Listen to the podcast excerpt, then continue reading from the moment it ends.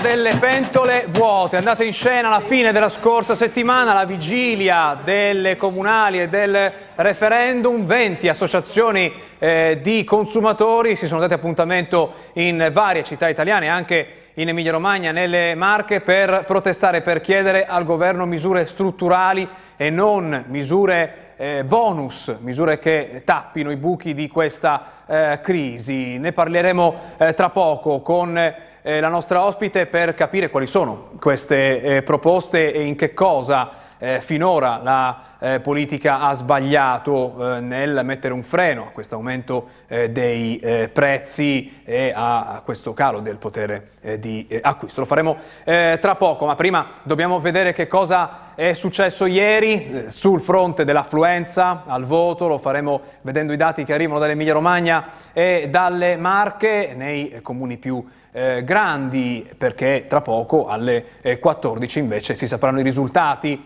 eh, si cominceranno a sapere i risultati eh, delle amministrative. I risultati del referendum invece li sappiamo bene e li commenteremo tra poco con il nostro ospite, un flop da tanti ehm, giudicato come annunciato. Ma vediamo, prima di andare ai numeri che riguardano Emilia Romagna e Marche, vediamo con cosa titolano adesso le prime pagine, le home page dei quotidiani, dei principali quotidiani eh, nazionali. Partiamo dal Corriere della Sera, comunali, exit poll, centrodestra al primo turno a Genova e Palermo, per il caos seggi 200 segnalati, sorpresa a Verona Tomasi Avanti e poi appunto ci sono le varie eh, dirette anche parlando di eh, affluenza. Vediamo invece Repubblica, Repubblica invece in prima pagina oltre alla pubblicità ci mette un'altra vicenda che è questa, guardate questa fotografia, il titolo dice un incrociatore russo davanti alla Puglia, nuova sfida alla flotta NATO. Se clicchiamo e per leggere qualcosa di questo articolo che troviamo nell'ultimo aggiornamento di poco fa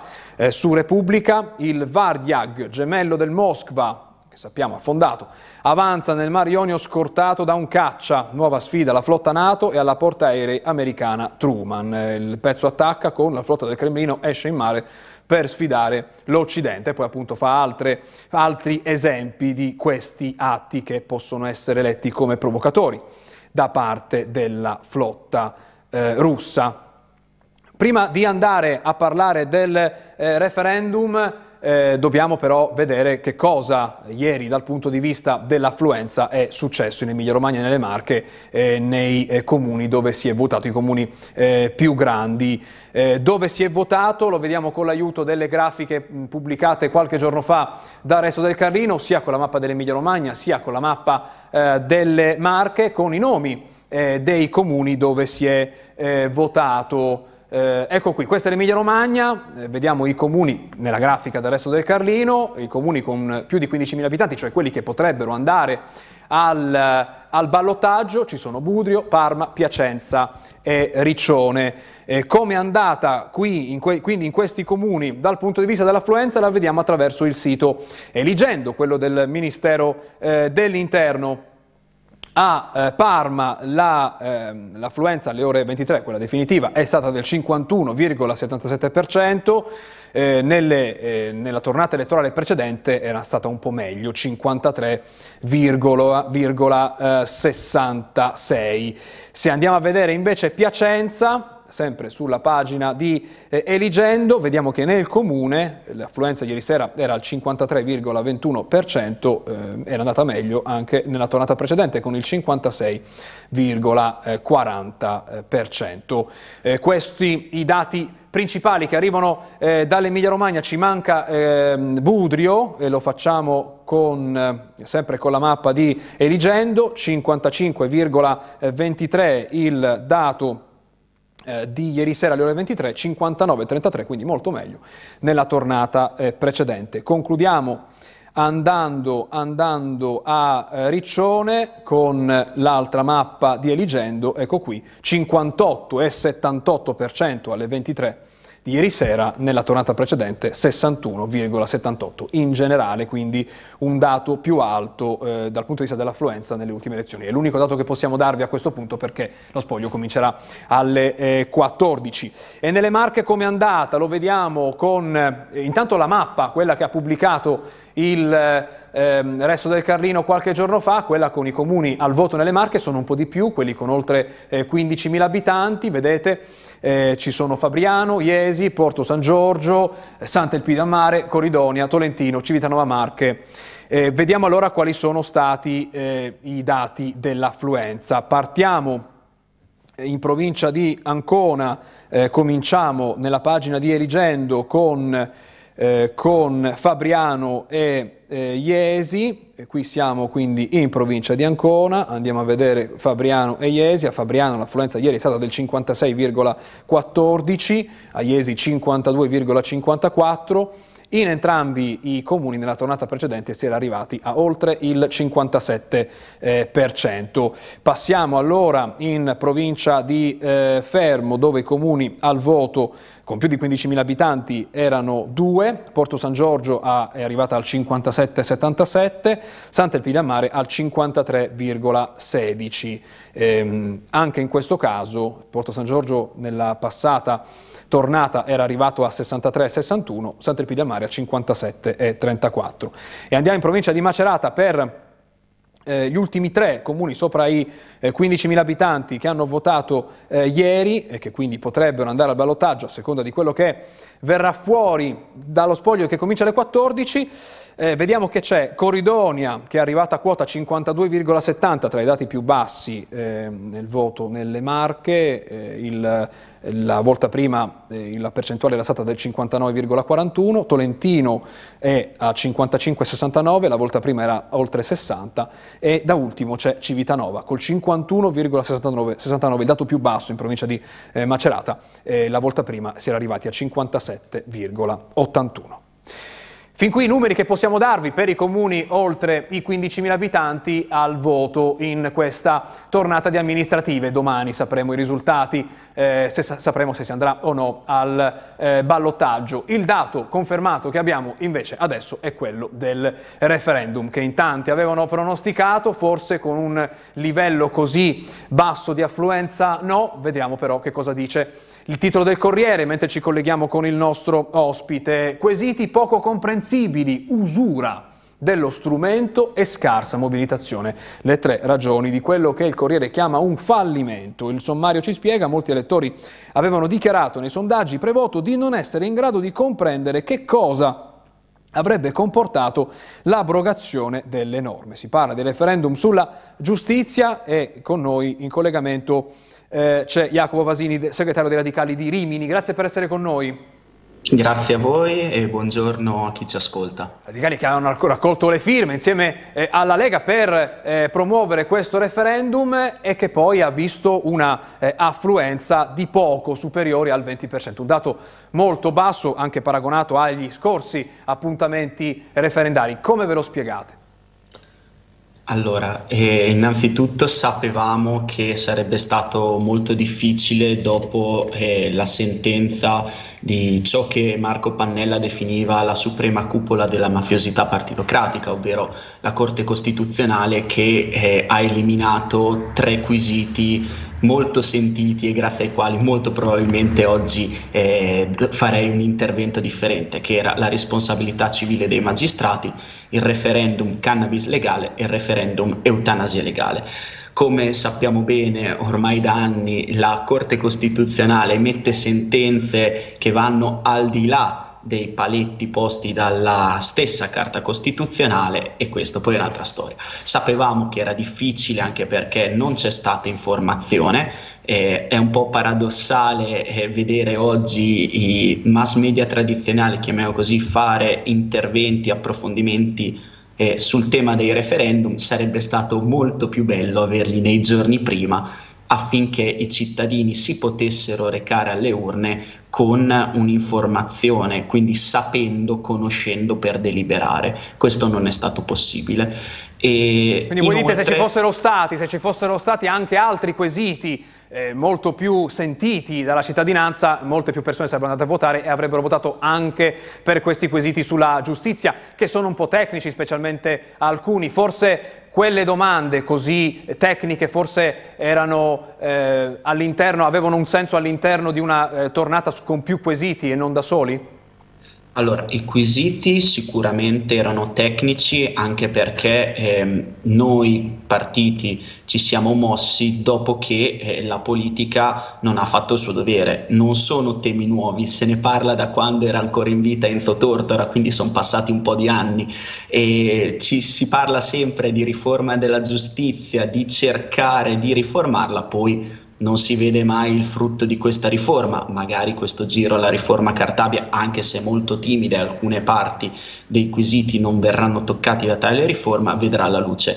Il problema è sempre questo, cioè il referendum abrogativo è l'ultimo strumento in mano ai cittadini. Prima ci dovrebbero essere i nostri eletti in Parlamento a fare le riforme, a fare le leggi. Se quei nostri rappresentanti non fanno il loro lavoro, a quel punto i cittadini devono riprendere, diciamo, un loro strumento che è dato dalla, Corte, dalla Costituzione, scusate, e cercare di eh, sbloccare questo impasse.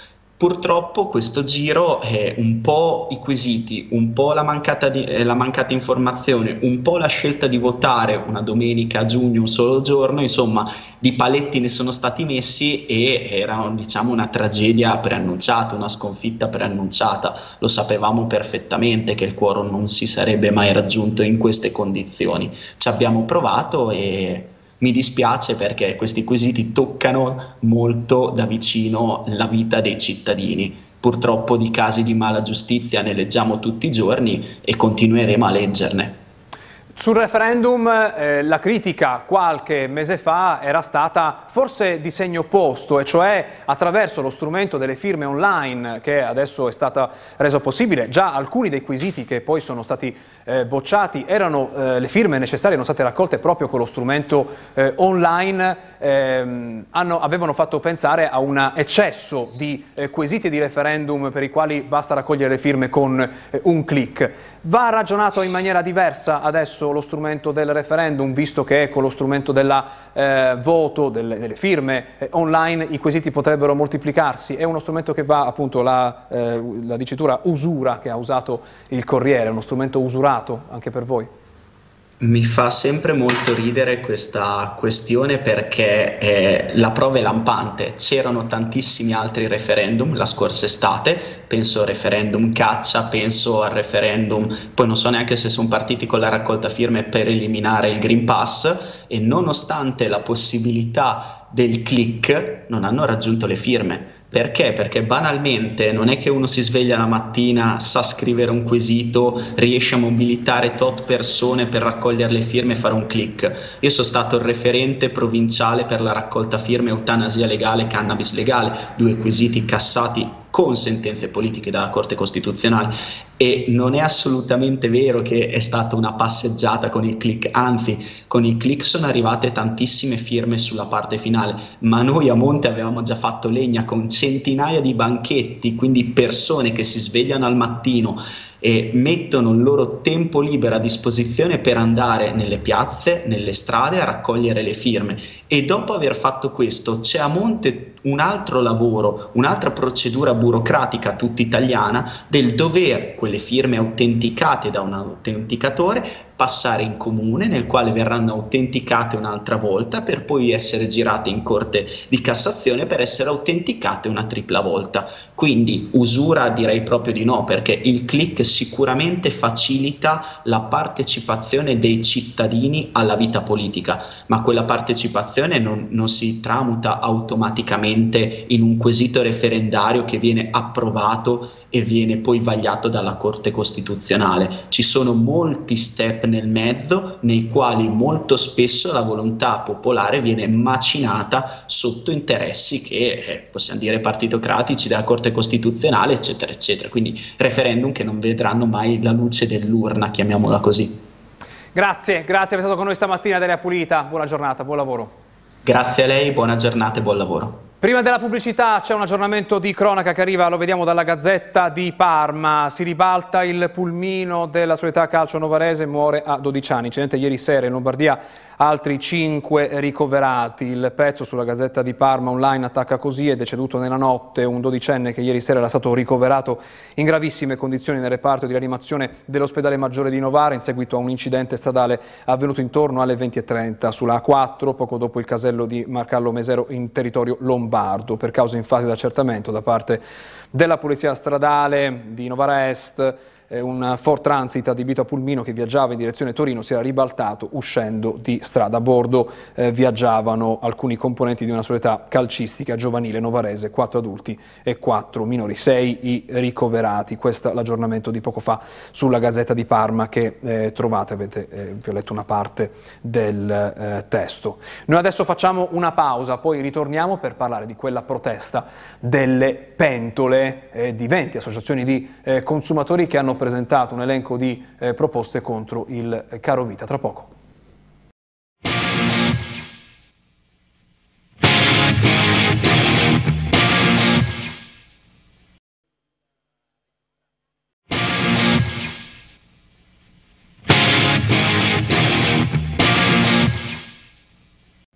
Eccoci qua alle 13.04, ritorniamo in diretta. Buongiorno, bentornata Daria Pulita, Dana Baldini, segretario di cittadinanza attiva Emilia Romagna. Grazie per essere con noi.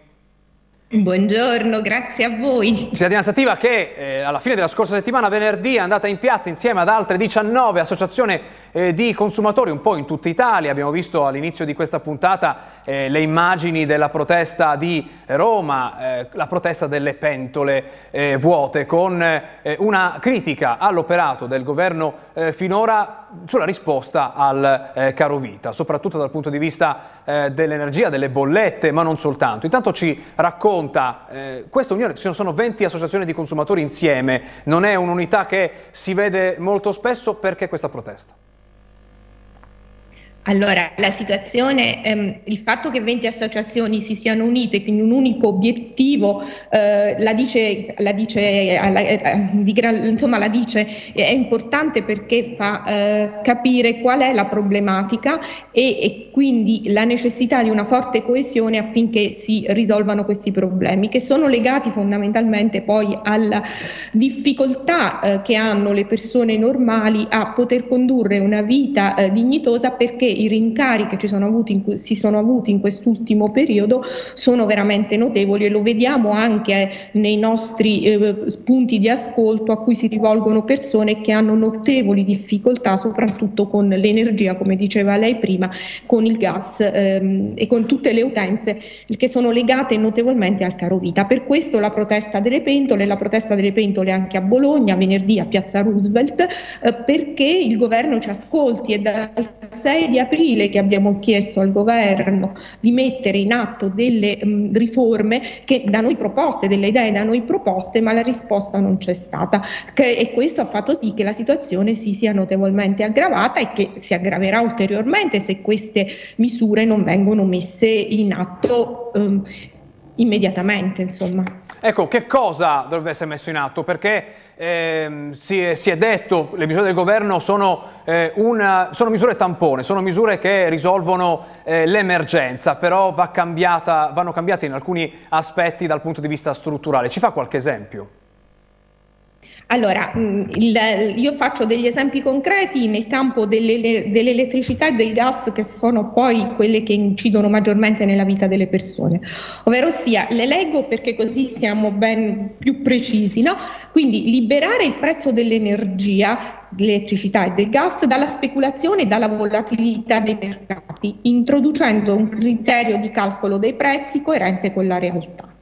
E questa proposta si può articolare in questo modo, avviare una riforma complessiva degli oneri generali di sistema che gravano in bolletta, disporre una sospensione dei distacchi di energia elettrica e gas, ampliando e migliorando gli accordi per la realizzazione, la realizzazione lunga delle bollette, prevedere un fondo di sostegno per le fasce meno abbienti e per la realizzazione di interventi di riqualificazione energetica degli immobili, favorire la nascita e la gestione delle comunità energetiche rinnovabili e adottare una politica degli acquisti di gas ed energia coordinata e gestita a livello europeo. Questo per quanto riguarda diciamo, l'elettricità e il gas. Poi c'è tutto l'aspetto che riguarda i carburanti che sappiamo che eh, incidono notevolmente poi sui prezzi e in questo caso non applicare l'IVA sulle attività accise carburanti, contingentarne il carico fiscale alla media europea, sterilizzare l'IVA sulla materia prima fino a un valore massimo uguale al carico delle accise.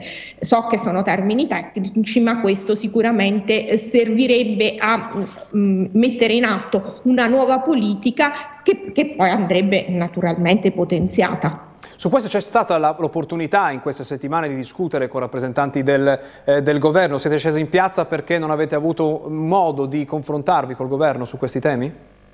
No, le proposte che sono state eh, presentate al governo non, non, si è avuto la possibilità di discuterne. Eh, devo dire che qui a Bologna è la situazione che posso, posso, testimoniare, le associazioni di consumatori sono state ricevute dal prefetto e per, in, in, rappresentanza delle associazioni sono andati il Fede Consumatori e di Adiconsum. Grande eh, apertura, grande, eh, anche grande disponibilità disponibilità all'ascolto, adesso speriamo che però questa apertura e questa disponibilità si trasformino in reali politiche a favore del, dei cittadini.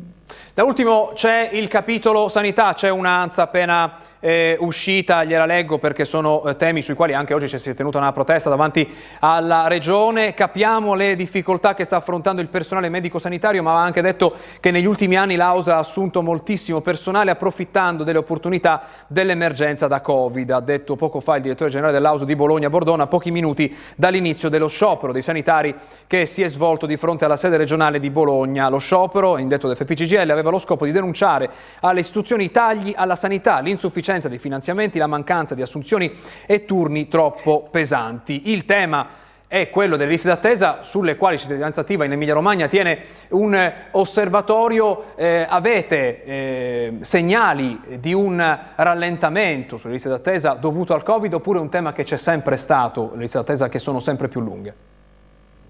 No, purtroppo segnali positivi non ne abbiamo le liste, anzi, anzi, devo dire che la situazione è ben peggiore di quanto eh, abbiamo analizzato qualche mese fa. Eh, I segnali che ci arrivano sono di, di, di um, ulteriore aggravamento di questo fenomeno, soprattutto adesso, soprattutto diciamo, mh, noi abbiamo segnali a Modena, eh, Reggio Emilia, che insomma eh, la situazione è ancora più problematica dei, dei mesi precedenti, però non credo che a Bologna sia diverso perché è chiaro che anche in questo questo campo bisognerebbe intervenire in maniera eh, radicale, perché è radicale e prevedendo un ampliamento dell'organico o delle forme di, eh, come dire, alternative di collaborazione anche con i privati o di apertura in orari, ehm, in orari anche notturni, di sabato e domenica, forse facendo questo sforzo si potrebbe iniziare a vedere un, un, una prospettiva di miglioramento.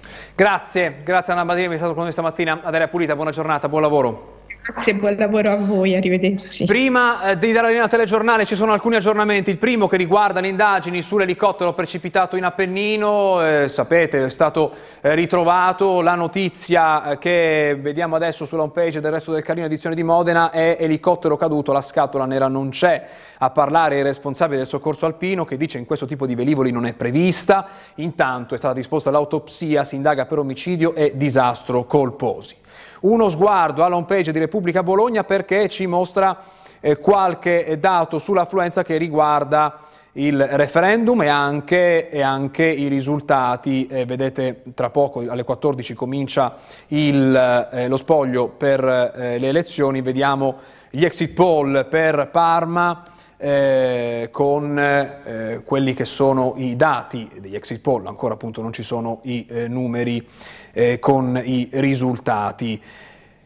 Qualche minuto con il nostro bollettino Covid perché eh, intanto perché sono usciti degli aggiornamenti che riguardano il eh, tema eh, dell'utilizzo degli antivirali. Mentre noi prepariamo la pagina con il grafico sull'incidenza, vediamo che eh, dall'ANSA c'è un comunicato che parla delle persone con Covid trattate a domicilio con gli antivirali. Sono 47.374 eh, trattati a domicilio con la pillola Paxlovid di Pfizer ehm, e altri, altri, preparati, altri due preparati, alt un altro preparato, entrambi sia Pfizer che l'altro, indicati per pazienti non gravi ma a maggior rischio di progressione verso forme severe. In particolare il numero di trattamenti avviati con Paxlovid sono 17.839 e di questi 2.210 sono stati ritirati direttamente dal paziente in farmacia tramite distribuzione per conto. Ci fa sapere questo comunicato della eh, del Ministero, mentre abbiamo l'incidenza con i dati di oggi del, eh, dei contagi, vediamo che l'Emilia Romagna è sopra la media nazionale, lievemente sopra la media nazionale, le Marche invece sono nella parte eh, media della classifica, comunque sotto la media nazionale, vedete eh, sono, eh, hanno visto un lieve aumento dei nuovi casi eh, registrati. Oggi sapremo se davvero eh, ci sarà una ehm, una decisione in tema di mascherine perché eh, specialmente eh, per gli esami, per gli esami di eh, maturità non si è ancora trovata la quadra tra eh, le aperture del Ministero e le richieste dei presidi perché si era, eh, si era paventata l'opportunità di dare ai presidenti eh, della Commissione l'autorità di scegliere chi può e non può mettere la mascherina, questo sembra superato. E su questo, sul tema sanitario, ho un'altra notizia da leggervi perché è un flash appena uscito sull'ANSA ehm, che riguarda la donazione di sangue. La Croce Rossa Italiana rivolge un appello a tutti, ma in particolare ai giovani, per la donazione alla luce della carenza di sangue come strascico della pandemia. In estate la situazione si fa più delicata, in particolare, dice la Croce Rossa, eh, chiediamo uno sforzo ai giovani, l'età media dei donatori aumenta e scarseggiano i donatori tra i 18 e i 30 anni, lo dice Francesco Rocca, presidente della Croce Rossa Italiana, in occasione della giornata mondiale del donatore del 14 giugno. Il Centro Nazionale Sangue registra un rallentamento delle donazioni e anche le regioni virtuose che coprivano i fabbisogni di altre regioni sono in affanno, tra queste c'è anche l'Emilia Romagna e questo l'appello quindi della eh, Croce Rossa. Noi concludiamo questa diretta con il titolo appena aggiornato sul Corriere di Bologna che riguarda le elezioni, si va verso il ballottaggio a Parma fra Guerra e l'ex sindaco eh, Vignali eh, con appunto l'exit poll Guerra, centro-sinistra raggiunge una forchetta del 40-44%, seguito da Vignali, centrodestra con il 19-23%. Ma è il momento di dare la linea al telegiornale, grazie a Massimo Mingotti.